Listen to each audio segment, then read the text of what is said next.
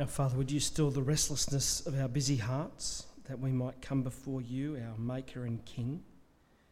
And as we hear you speak now, God, we pray that you would reveal yourself to us, that you'd help us to understand ourselves more in light of your word, that we would come before you as creatures before our Creator, and that we would open ourselves to you and the things that your word has to say to us in Psalm 32.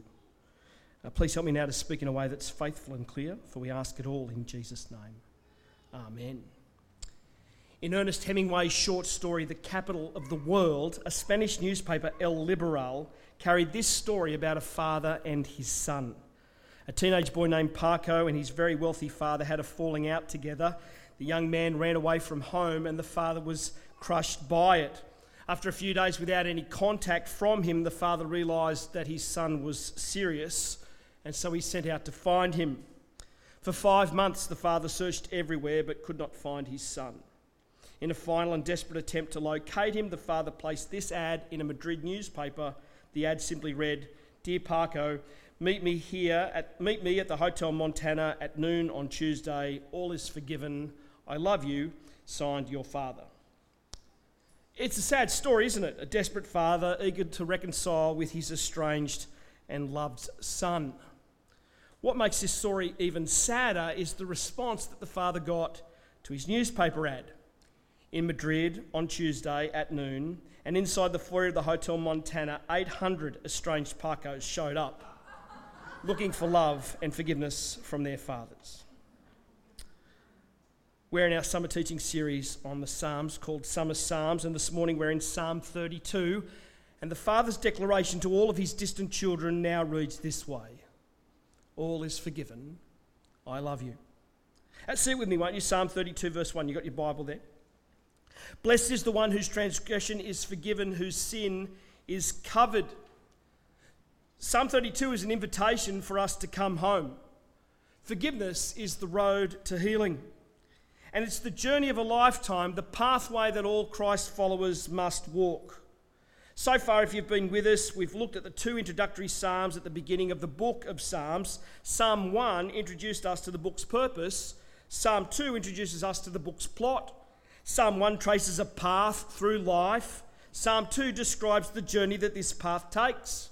Psalm 2 also introduces us to the theme of the entire book of the Psalms, which is the universal reign of the Lord and his King.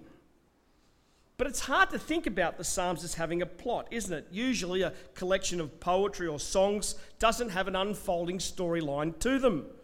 But when we step back from all of the details and stop searching for hidden meanings, we begin to see the bigger picture. There is a patchwork to the Psalms that isn't random. As a whole, the first half of the Psalms are mostly written as laments. Laments are for dark times. They are for life's sudden crises and constant sorrows.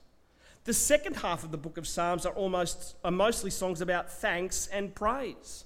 Thanksgiving is t- for times of transition, the journey from darkness towards light, the movement from sorrow towards joy. Praise is for bright times, the moments of joy, the long seasons of blessing.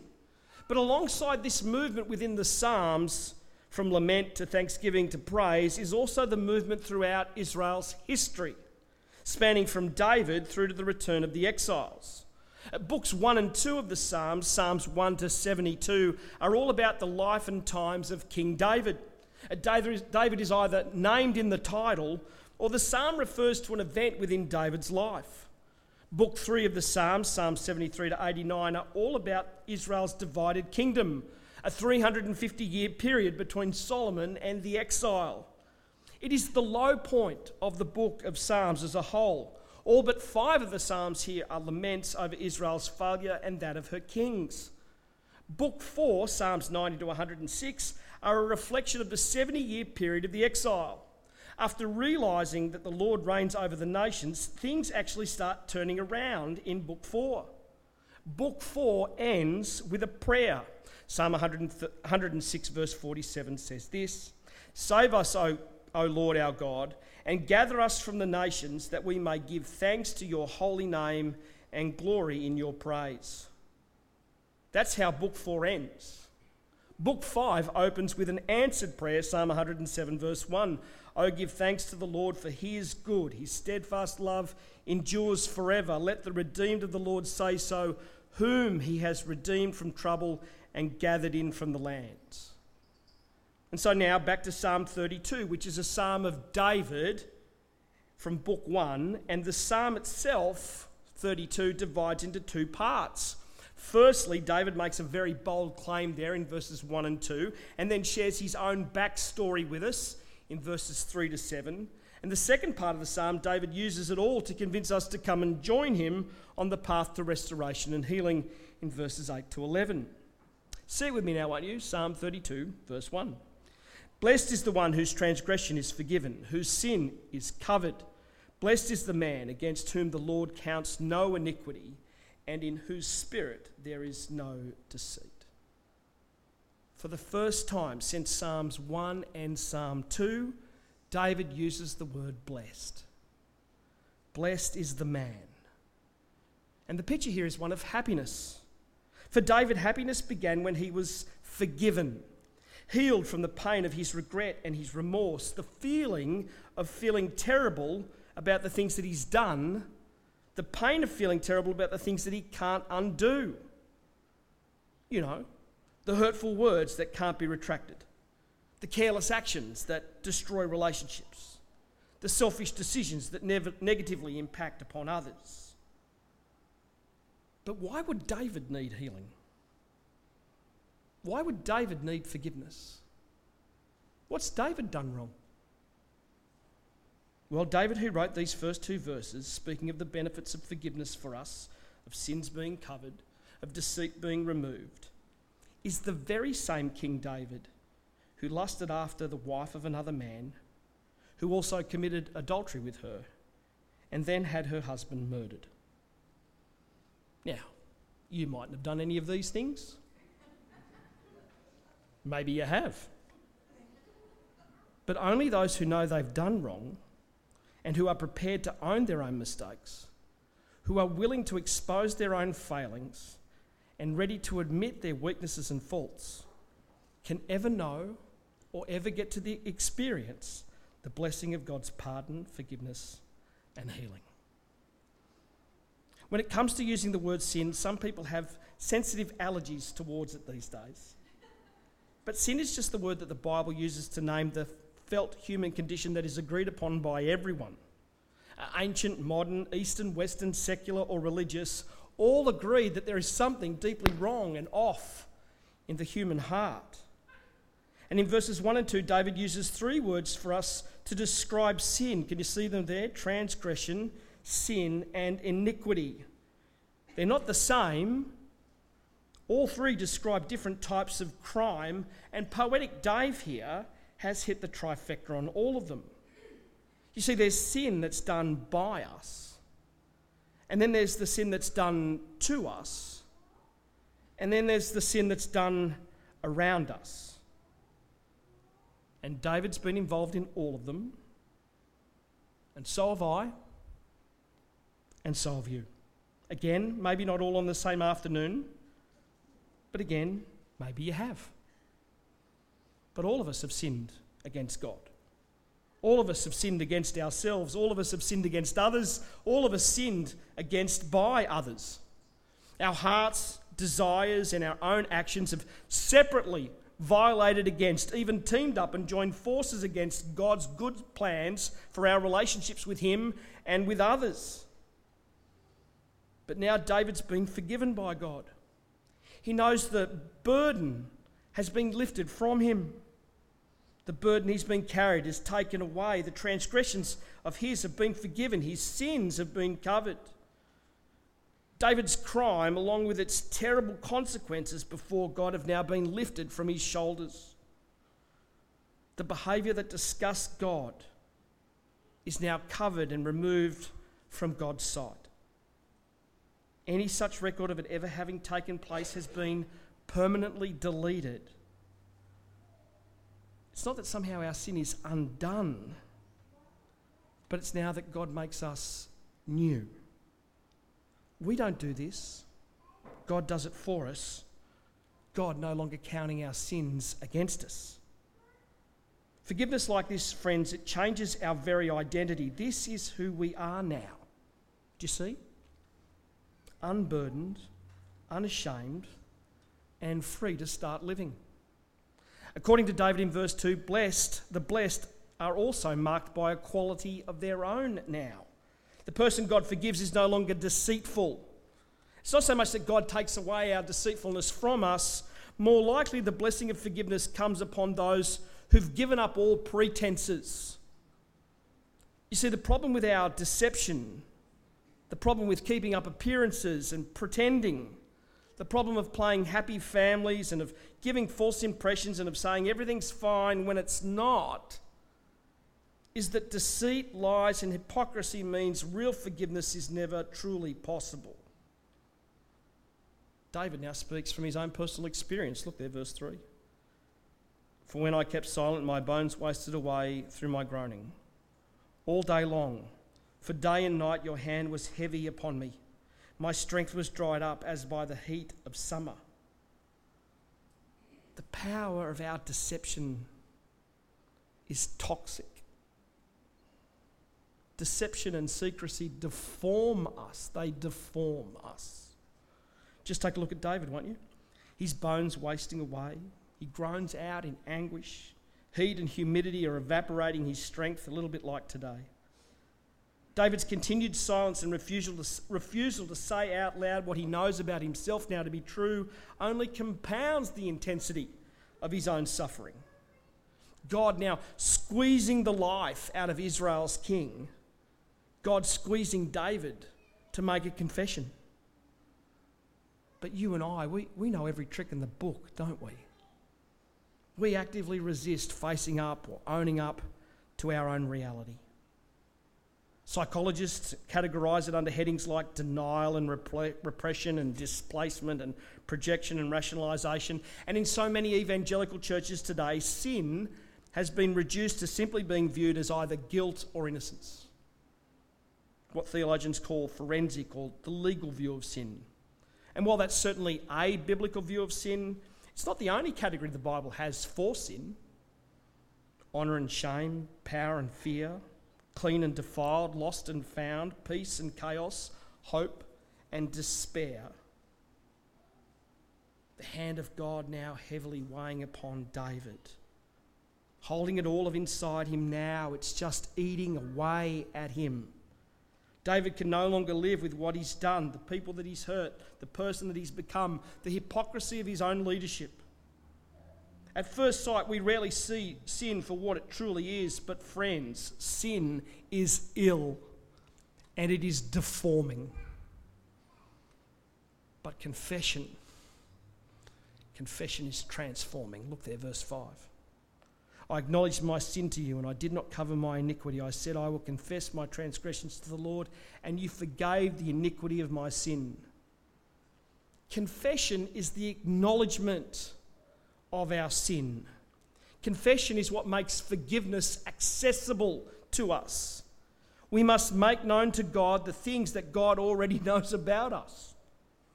At the start of Psalm 32, David says, Blessed is the one whose sin is covered. But before our sins can be covered by God, we must uncover them to him. David's now reusing all the same words there from verse 1 and 2 sin, iniquity, and transgression. This isn't a charade, it is an act of surrender.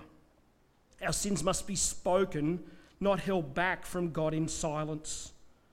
Of course, God knows about them already, but we must tell them to Him anyway. Confession isn't about beating yourself up in front of others, but naming our wounds and our wickedness. And confession takes place, it happens in the presence of a loving God and within a loving community walking towards wholeness. Confession isn't just about our sin, friends.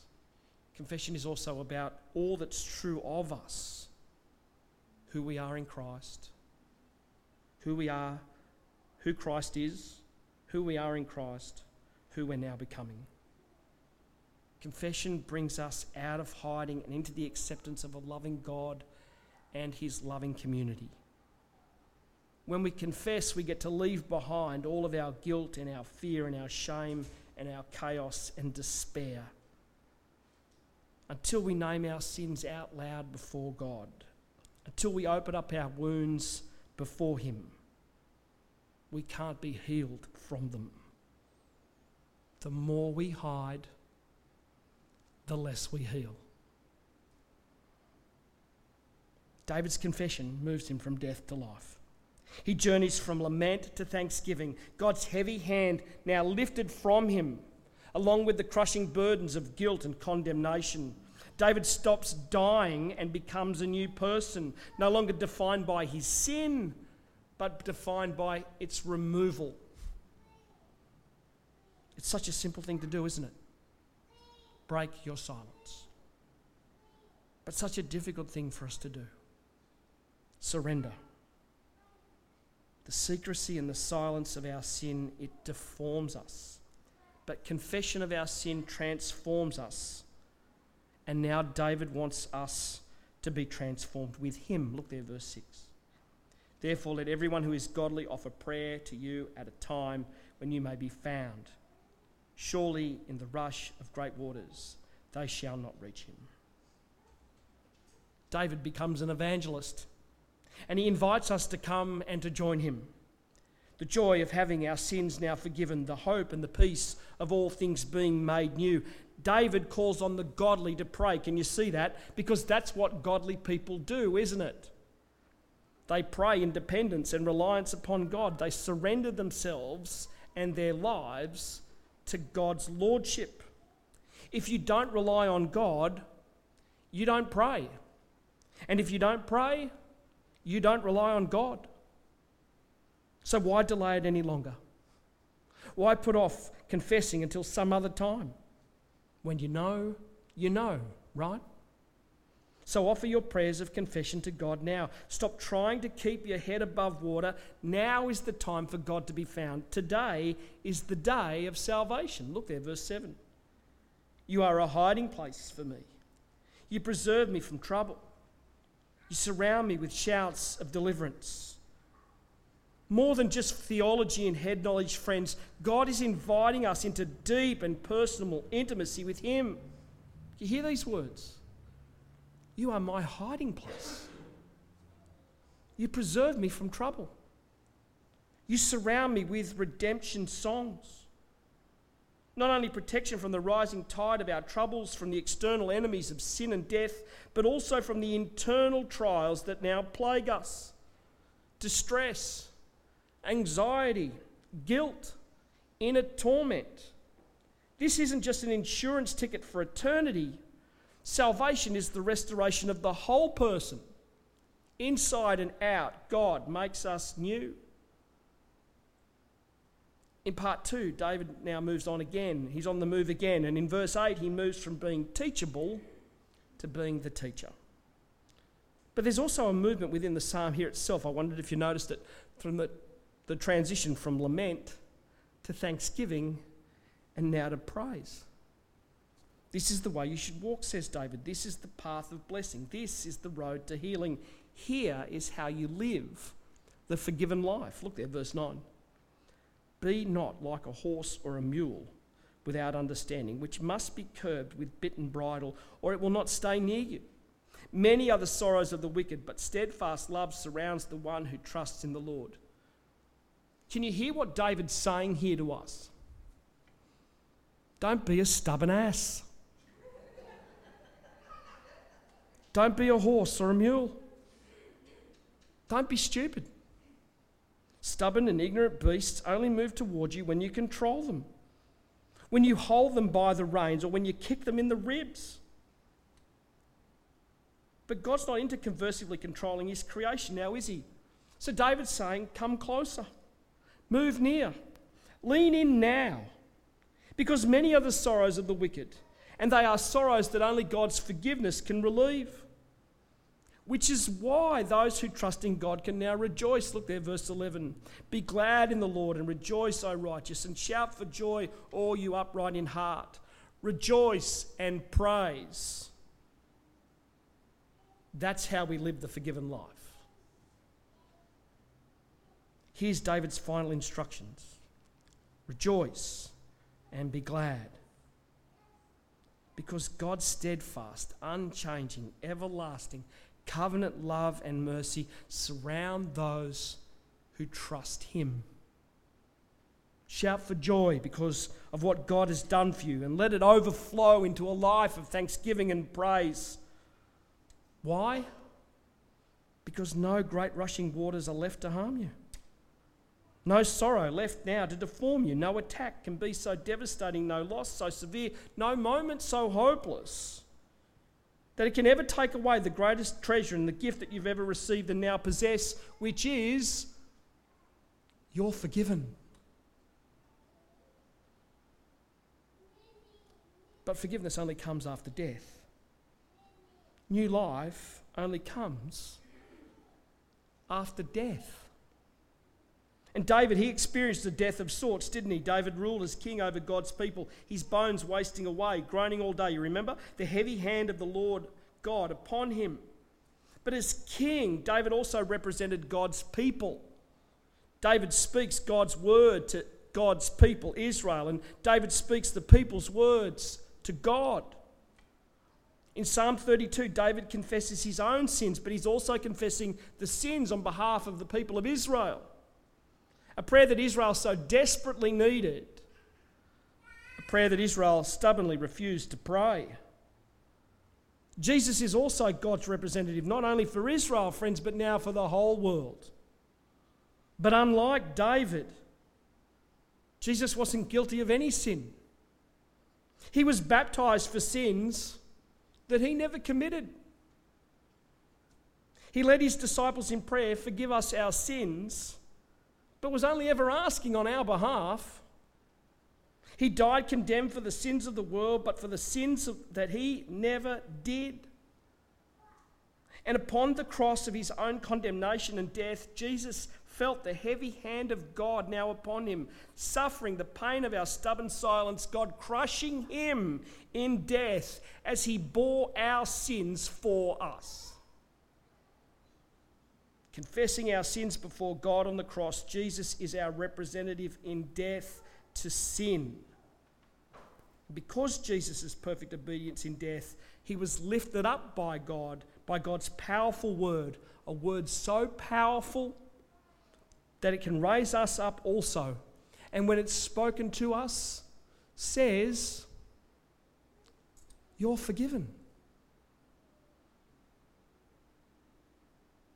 The pathway through life on offer in the Psalms is the rhythm of confession, of thanks, of forgiveness, and of thankfulness. Let me say it again. The pathway through life on offer in the Psalms is the rhythm of confession, of forgiveness, and of thankfulness. It is the rhythm and the way of the Christ follower. This is the road to healing for all who want to be blessed you see, the opposite of wickedness, friends, isn't goodness, it's trust.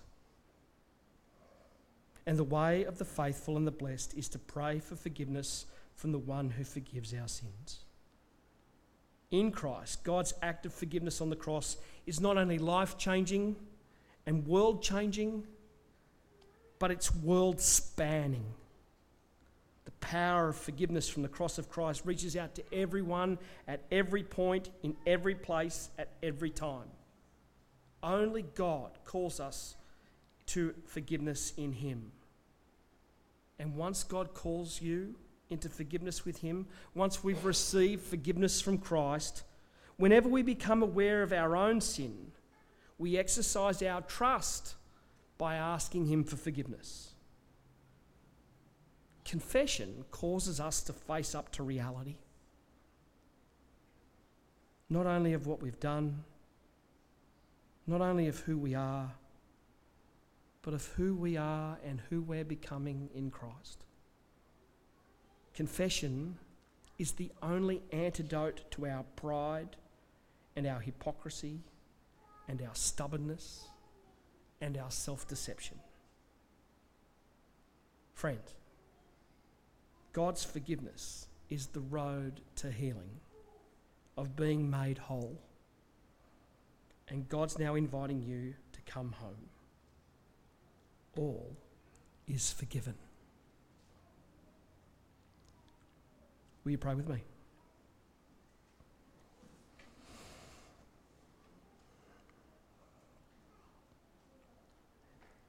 And that's why it's called good news. Now, Father, we want to thank you for the good news of the gospel. The good news that we can be forgiven, that our sins forgiven, our transgressions and iniquities covered, not because of us, not because of our own efforts, but because of the Lord Jesus who represent, represented us in death on the cross for our sins before you. Would you help us, Lord, this morning to come clean, to confess, to confess the things in our lives that we've been holding on to and being kept secret? Would you help us to confess these things so that we might be free, that we might know the release of your heavy hand upon us, that we might know the joy of no longer feeling guilty or ashamed or burdened or condemned or unloved? And would you help us, Father, to be a loving community? Sinners together on the road to healing. So that when we fail, when one of us gets it wrong, there is not condemnation but love and acceptance because that's how you greet us too. Would you help us to be this way? Would you help us to love like you do? For we ask it all in Jesus' name. Amen.